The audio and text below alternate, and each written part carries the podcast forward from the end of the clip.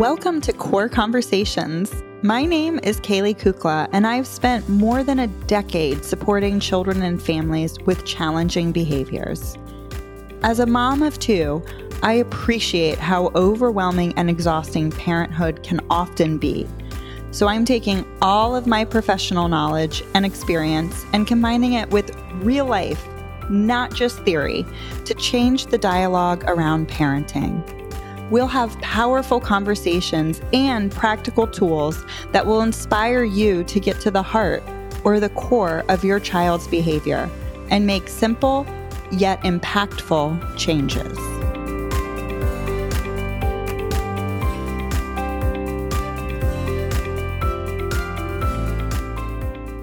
Welcome. I'm so excited for this conversation today. One of my mentors, someone I look up to, I've learned so much from her and her work. It's Dr. Tina Payne Bryson. She's the author of Bottom Line for Baby, which I consider an absolutely necessary shower gift for all expecting moms.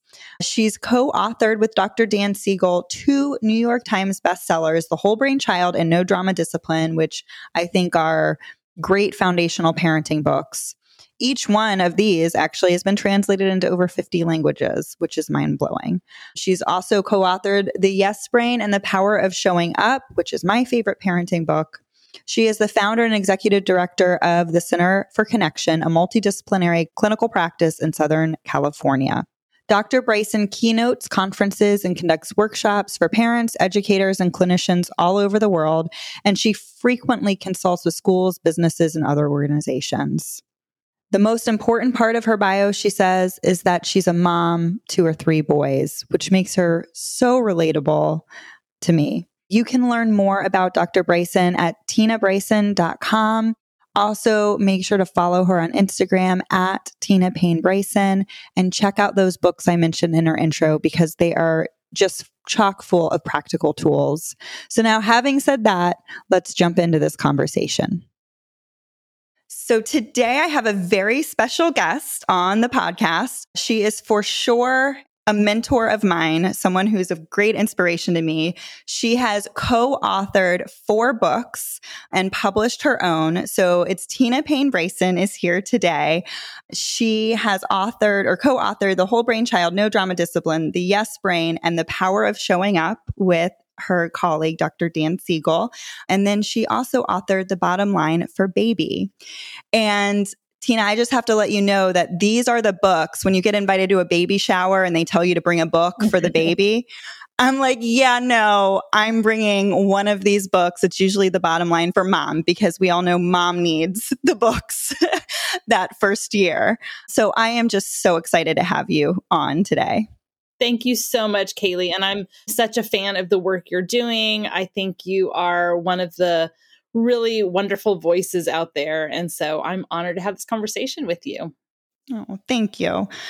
I consider you one of the people who started this movement, right? And what I'll call in fancy terms, developmentally appropriate discipline. Like really the intentional parenting, the respectful parenting, it goes by so many names now. But, you know, 10 years ago when you started releasing your books, this was really new information and very counter to counterculture to what was being done to discipline children.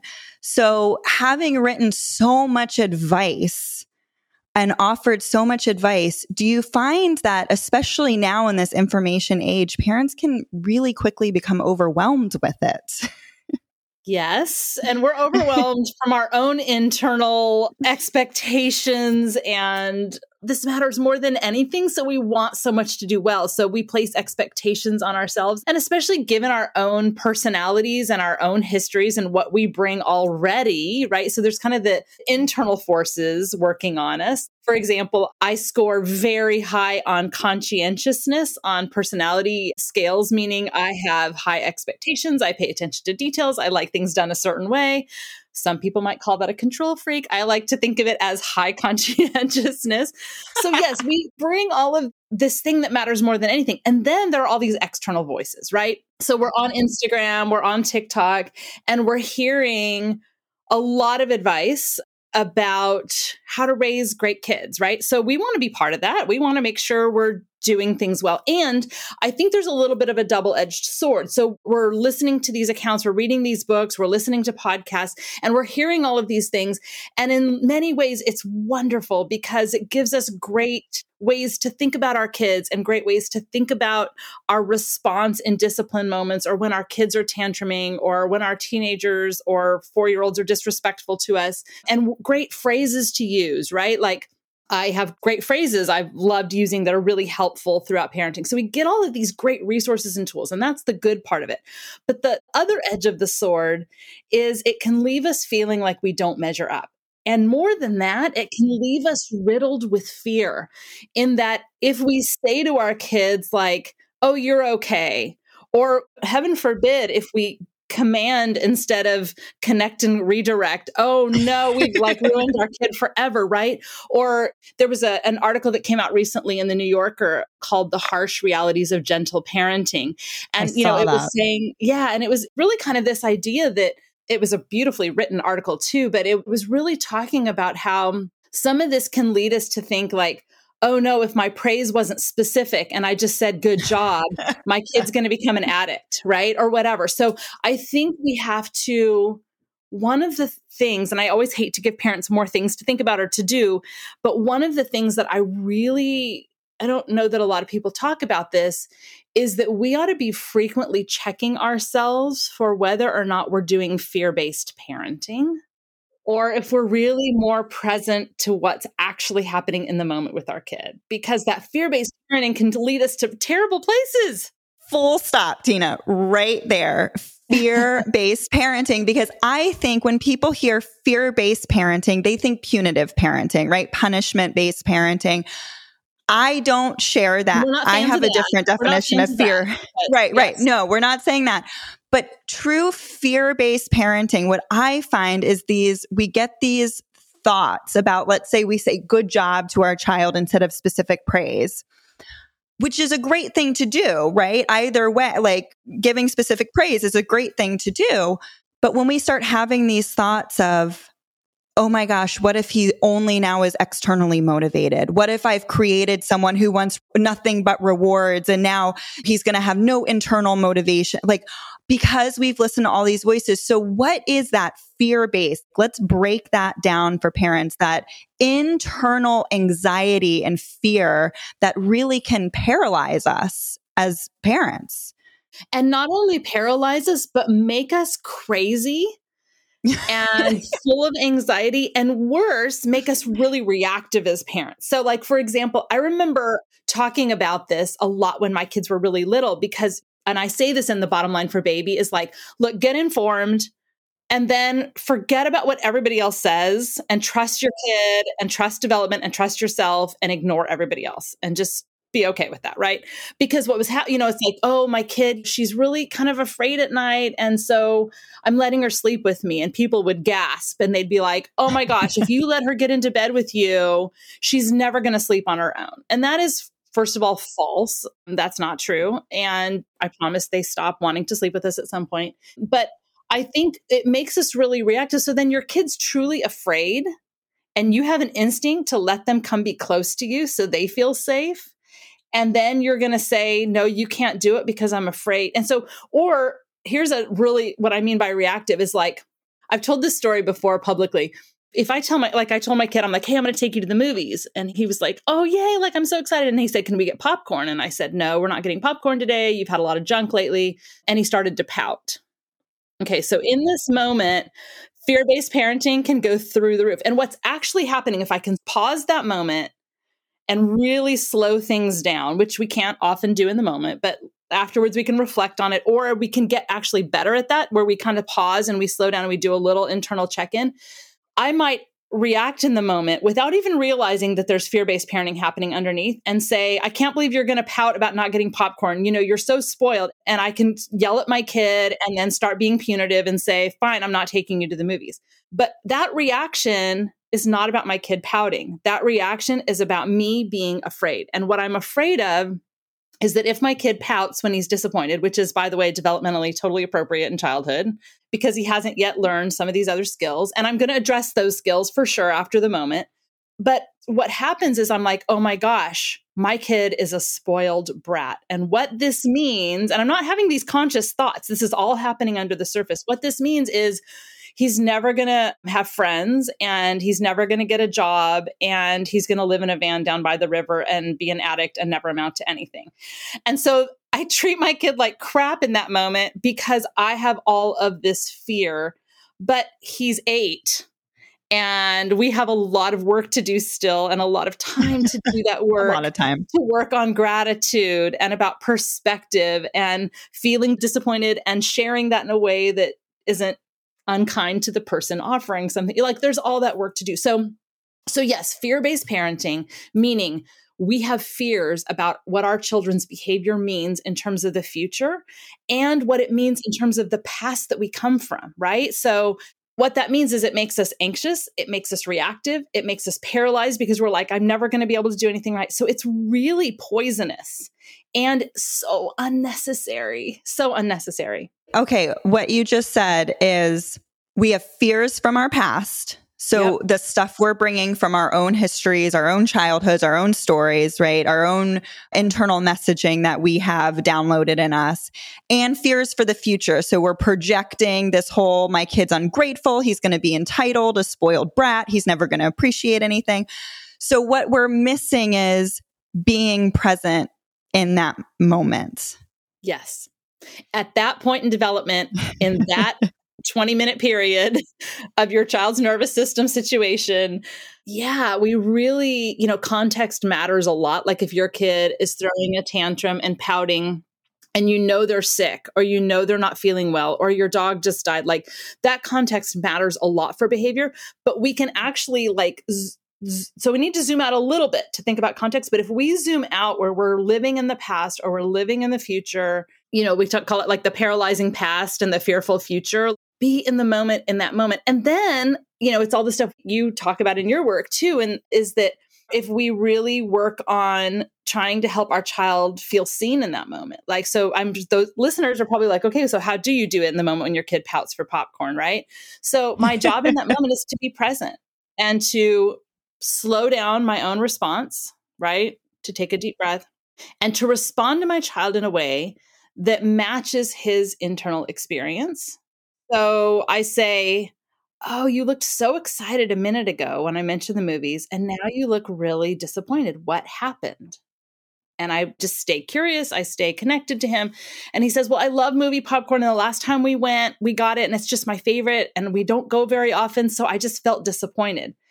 Then I can say, Yeah, when we don't get something we are hoping for or that we really want, and it doesn't happen, of course you feel disappointed. That's what happens. And that's a good, healthy feeling.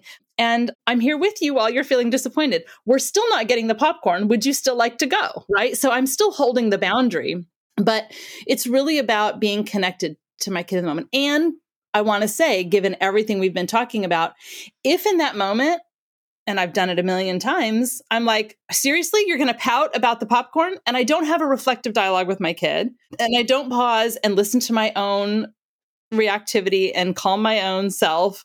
And I maybe even criticize him or berate him, like, I can't believe you're pouting about something so little.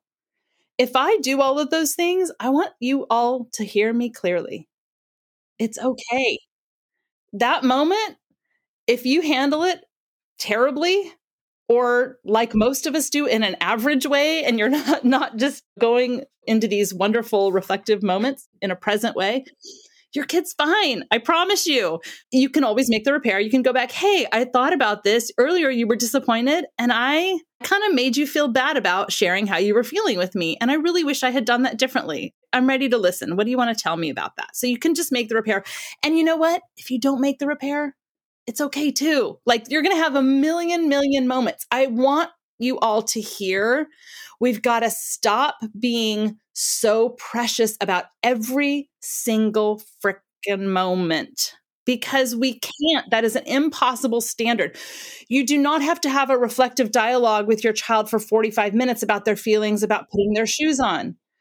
Honestly, that's probably less than helpful. It's probably weird. Like, let's just chill, everyone. And just know, like, yes, specific praise is great, but if you say good job to your kid, who cares? It's really about the collective experience in the context of your child knowing you're going to show up for them when they need you. They're not going to lose, they're never going to lose your love.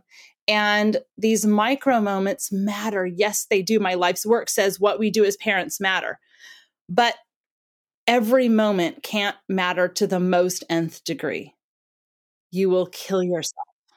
Right. Because what it does when we're hyper analyzing, we're in a state as parents of hyper vigilance because we're so on edge that we're going to mess up or then we go down this, the pit of despair, right? The shame spiral when maybe we do shame our kid. Like, I can't believe you're acting this way. I'm doing a nice thing for you, taking you to the movie and you're pitching a fit about popcorn. We slip up because we're human we have human moments. The idea that, you know, this is going to evoke long term damage, irreparable damage, it's just not true. And another, a piece of your work that really resonates, and I've seen you post on it sporadically, this idea of neuroplasticity right? And so there's such a push of it because yes, it's true. There's no time like early childhood for neuroplasticity. It's an incredible part but it's never like it's done. It's never like we don't have the power to go back and change it. So just knowing about, we can explain neuroplasticity and what that means, but just knowing that the brain is always changeable, workable, pliable. Not every moment is going to amount to devastation within our child and to release this idea of perfect parenting because it doesn't exist. I get that all the time. Like, and I'm sure you do too. Like, you're the perfect mom, or you always know what to say, or you always do. I have more tools at the top of mind because it's all I talk about in my professional work? Sure. But do I still fall apart sometimes because I'm a human being and I mess up and I get upset with my kids? Yeah, absolutely. I do. And kids are really annoying. I mean, they are. They are really annoying. And sometimes our spouses and partners are really annoying. And sometimes too many people are asking too many things of us. And we haven't peed by ourselves in four years. You know, like, let's just be real around all of this. I think, you know, let's go back to this idea of neuroplasticity because I think it's a really key element to bring into this conversation that a lot of people don't talk about. Okay, so here's just a little tiny nugget of science, and that is we have these inborn temperaments and we have this genetic coding that is already present that is part of who we are, right? So, plasticity is about the ability to change or be molded based on experience. Now, our neuroplasticity and how our brain changes from experience is also restrained, or even, I guess the right word is constrained by our genetics, and by development. Okay, so I can give my six month old a lot of experiences about speaking. I could read Shakespeare to my six month old. and my six month old will not be able to quote Shakespeare. Okay. So even though there's a lot of experience coming at my six month old, there is a constrainment of development. They are not yet ready to speak. They are not yet ready to understand language. You know, a lot of people still struggle with Shakespeare. It's hard, right? I'm married to an English professor and I still struggle. I was an English major. I still struggle. So there's the constraint of development. We can provide experiences to kids where we're laying the groundwork. Great. If you want to read Shakespeare to your six month old, knock yourself out. But just know that there's a constraint of development and when your child is ready so it's like offering the potty chair and you may have it available and when your child is ready to start trying it then that's great. So we have the constraint of development. We also have the constraint of genetics meaning a lot of you listeners have kids who are neurodiverse. And so you may have a kid who is really overwhelmed by some form of sensory input or who needs more sensory input in order to make sense of their world, right? And part of that genetic stuff is inborn temperament. So you may have a child who is really bright. And and what tends to go with that is self-consciousness, hyper analysis, possibly some emotional and social immaturity that goes with these high cognitive capacities, at least throughout middle childhood and early childhood. And they tend to be really hard on themselves. And so when you go to have a reflective dialogue with your child to help them build skills and talk about emotional regulation for the next time, and they get dysregulated again, it's because they're spending all kinds of time already being hard on themselves. They've already thought about the behavior they just had. And so this is like a moment where we want to honor individual differences. So we have to think about all the tools that Caley gives you, all the tools that I give you, and a million other people give you. They may or may not work for your particular child at that particular time in development. And so keep those things in mind. And if they don't work, it doesn't mean you're doing it wrong. It doesn't mean anything other than it's just not working. And so try something else. So this main idea of plasticity is constrained by development and genetics and keeping in mind that history, and this is something Dan and I say in The Power of Showing Up, history is not destiny. And we mean that, of course, in terms of how we were raised and how our brains were wired for relationships.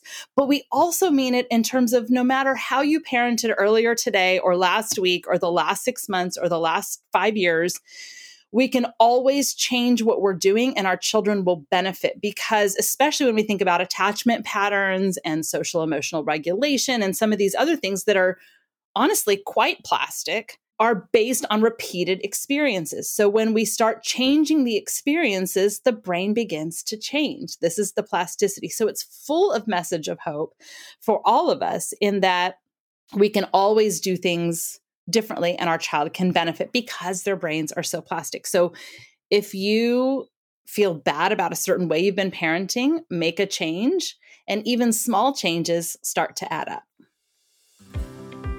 This conversation is made possible through my core membership program. If you want to dive deeper into parenting questions, connect with a like-minded community, have access to a huge database of workshops, guidebooks, and weekly Q&As with me so I can answer all of your parenting questions all for less than $20 a month. Go to www.caleykukla.com backslash COR to learn more. That's www.c-a-l-e-y-k-u-k-l-a.com backslash C-O-R to learn more. It's also linked in the show notes. Now let's get back to our core conversation. I think that this is a conversation that I love, and I have a lot around parent guilt, right? If it feels bad, if it feels off to you, then that's a signal that some of your behavior, some of what you're doing doesn't align with your beliefs or your idea in your head. And so that should not be a signal to sit and dwell in guilt or shame as a parent because I'm not living up to who Tina says I should be or who Caley or who Mona or whoever, all of these fabulous voices out there. It should just be a signal that this isn't what I want to do or who I want to be. And so that reflection piece is so key to that. I'm that, so like, glad you brought this up. I want to talk about this because I want to take it even a step further. So, one thing we have to understand about the brain is that when we do what you talked about, when we have this, mo- like we think about something we did as a parent, I know there were times I talked to my kids in ways I would never talk to anyone else. And I would never let anyone else talk to my kid like that. Right. So, really, I felt terrible about. And what happens though is if I ruminate on that and I stay stuck in it and I go into this shame spiral and beat myself up internally, what happens is it actually makes me primed. It makes my nervous system primed. Shame. Shame makes my nervous system primed to be more likely to be reactive in the next moments with my child. So it's not helpful. What is helpful is reflection. And I want to go a step further and say, when you feel like crap about your parenting, to me, that is super, super important and awesome. We should all feel like crap about our parenting. And here's why. here's why. If you never feel bad about how you are parenting, you're either a robot or you are completely in a dissociated almost state of not reflecting, not growing, not learning. So when you feel bad about a moment or a way or an approach or a long period of time, it doesn't have to be just a moment. It could be like, I feel bad about how I've handled this the last three years.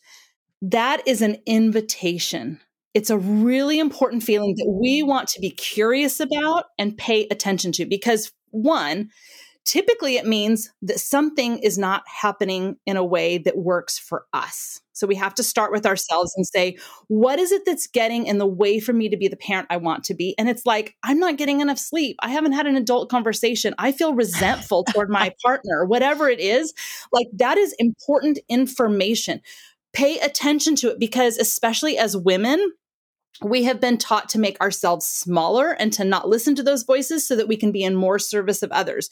When you have that feeling, it means you may have a need that is not being met. So you're like, what do you need right now? Ask yourself with kindness and curiosity. And then when you feel bad, it's an invitation to say, okay, what was that about for me? And what got in the way and what is it that I want to be intentional about doing differently. And so if you feel that way, it means you're learning, it means you're growing, it means you're changing, it means your brain is being, you know, the plasticity is happening.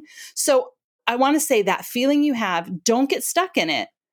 Approach it with curiosity, invite it to give you information, invite it to talk to you and lead you to changes for yourself and changes in how you handle parenting. It's a really, really good, important thing. And it's not all that different from when my kid says, I'm really mad. And I say, wow, you know, it's so good that you have that feeling inside of you because that feeling you have is telling you something's not working for you.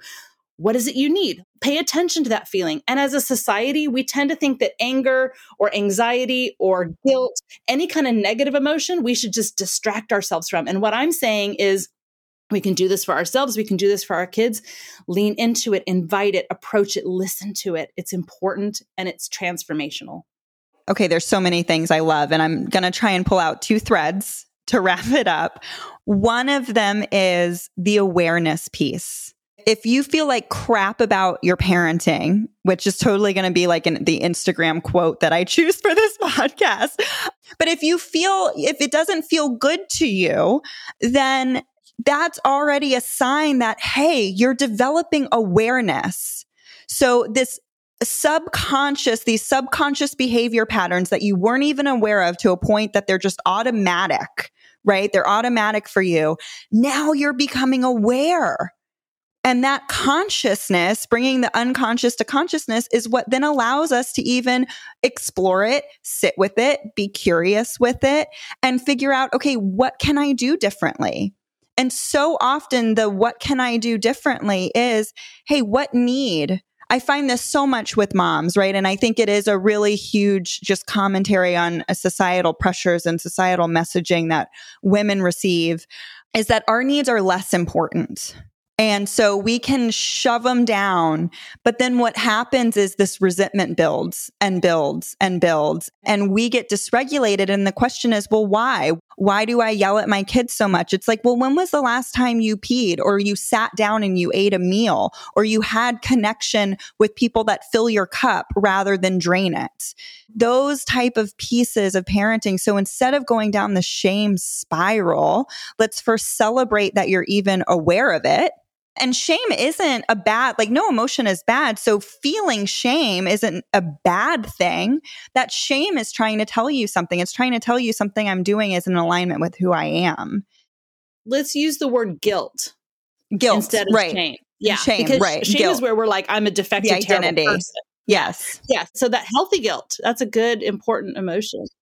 I know you have one other thread you want to pull through, but I want to say too, based on what we said earlier, if we're feeling bad about our parenting, we need to a little bit ask this question like, is what I'm feeling about legitimate? And obviously, all feelings are legitimate. Or am I feeling bad about my parenting because I'm not the parent I want to be? Or am I feeling bad about my parenting because I'm holding myself up to this unrealistic standard that we talked about earlier, where you feel like you have to be everything and do everything and say it the perfect way. And if you don't say it the perfect way, your kid's going to be an addict and live in a van down by the river. And so making sure that when we're feeling bad, we're also asking that question Is this feeling that I have something that is based in reality or not? And one good question to ask ourselves is, Am I doing better now than I was a month ago or two months ago or three months ago? And if other people were to look at this, if everyone's like, oh my gosh, you're the best parent, and they don't know what happens behind closed doors, I mean, obviously, not everyone sees all the ugly, right? But I think it's really important that we ask that question too, because we might be feeling bad about our parenting when we don't need to. Right. So, the last point that I really wanted to bring out and you hit on it with the neuroplasticity, and our own growth, and all that good stuff, that healthy stuff that can happen. But if we're so, and this could be a whole separate conversation, but if we are so caught up in this hyper analytical guilt spiral, anxiety, we really lack confidence as a parent. And our children need to know that we're confident in what we're doing. They need us to show up in a way that shows them that we can handle this. I might not know everything. I might not know all the right things to do and to say, and I might mess up, but even the mess ups, we can handle it. We've got this. I love that. I love that. That's such an important point that I've never thought of. And I think that that confidence that we have as parents, like, I've got you, is crucial for our kids to feel safe.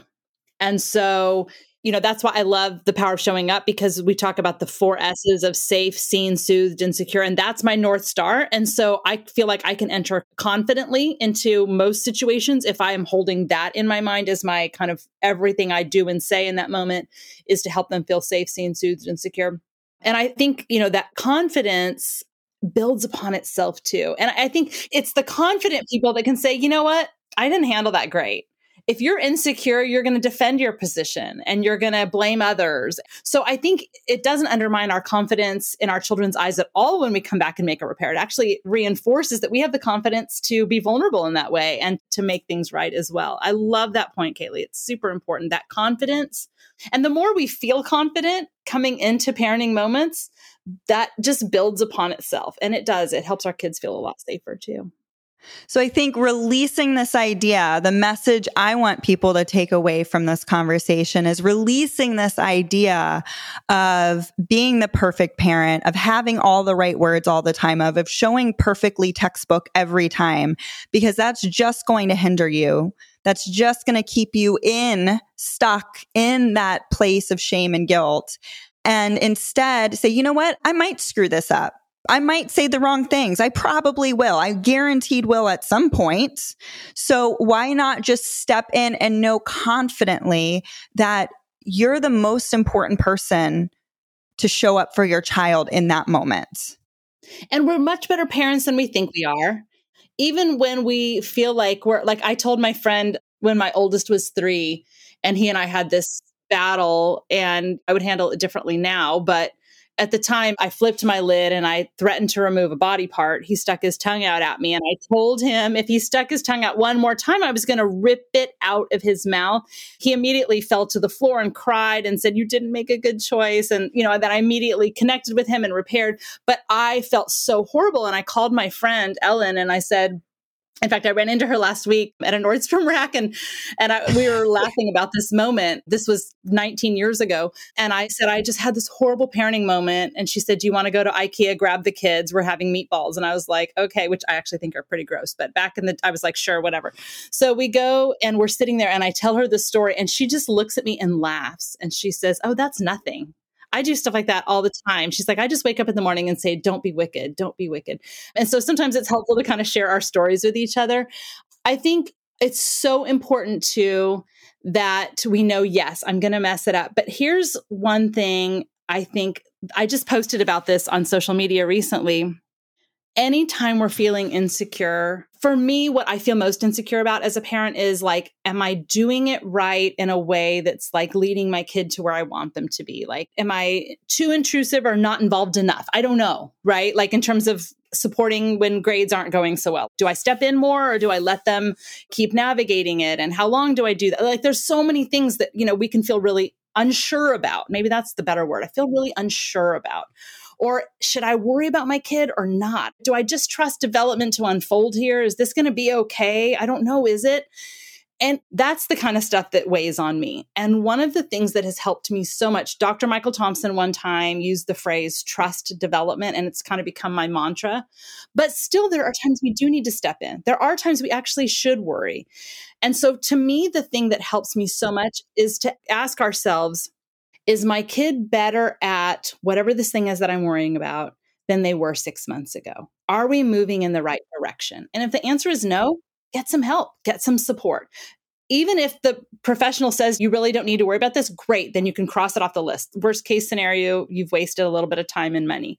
But if you feel like yes my kid is more res- is kinder to his brother than he was 6 months ago yes he's more responsible than he was 6 months ago or maybe you even have to go back a year but if you feel like they're moving in the right direction to me that allows me to take a breath and rest in what I do believe, which is to trust development. So that's been really helpful to me in the specific areas where I feel unsure is to ask that question.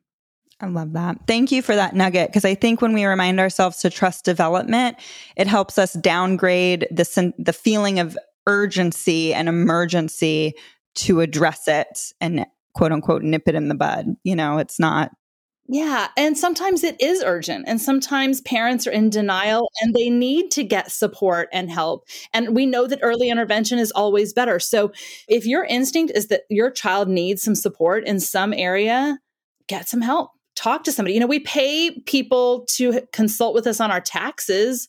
Why wouldn't we talk to a parent, you know, a child development specialist or a child psychologist and say, a lot of parents don't know this. You can do a parent consult. You don't have to sign your kid up for therapy. You can call a child psychologist or a pediatric psychotherapy practice and say, I need a parent consultation. And you go in, and for 45 or 50 minutes, you take your list of questions in, you bounce it off this expert, and get some practical strategies. You know, we pay for doctor visits, we pay for other kinds of things. This can be really helpful. And if you don't have the time or resources to do that, great people to talk to are educators, your child's teacher, your child's pediatrician. And if they give you advice that doesn't feel right to you about your kid, get another opinion. So, second opinions. Yeah. I love second opinions. I love, you know, until you get the answer you want. I just keep asking, but then, you know, I'm an information gatherer. That very much is who I am. And so I gather all this information and then I sit with it and I say, okay, what aligns with what I'm feeling, what I'm noticing? And again, it's getting back and trusting, going from that fear based to that trust based, trusting development and trusting our own instincts. If we get caught up in the voices, we lose the instinct that is just internal. So nobody knows your kid as well as you. And nobody knows your family like you do. And, you know, I've certainly had pediatricians and other experts give me really terrible advice too. So it's really important gather information, but do what you know is right for your child and your family. Yes. Well, Tina, thank you so much for your time and for being here today. I greatly appreciate your input and expertise. Tell people, I know, you know, your Instagram at Tina. Go ahead and tell us your Instagram, your website. On Instagram and other social media, it's Tina Payne Bryson, P A Y N E B R Y S O N. And my website is tinabryson.com. And Caley, I always love talking to you. I just appreciate you and the work you're doing. It's so fun to be there doesn't need to be competition in this field among experts. Like we all have voices and it's, we all are contributing to this revolution of beautifully called developmentally appropriate discipline and child rearing. Um, so I'm honored. I'm honored to connect with you and have you be a fellow colleague on this path. That is an honor, Tina. Thank you so much. Thank you for being, like you said, the North Star, your book, The Power of Showing Up. If people haven't checked that out, that is for sure my go to as is the Whole-Brain Child. So thank you so much for being here. I appreciate it. Thanks, Caley.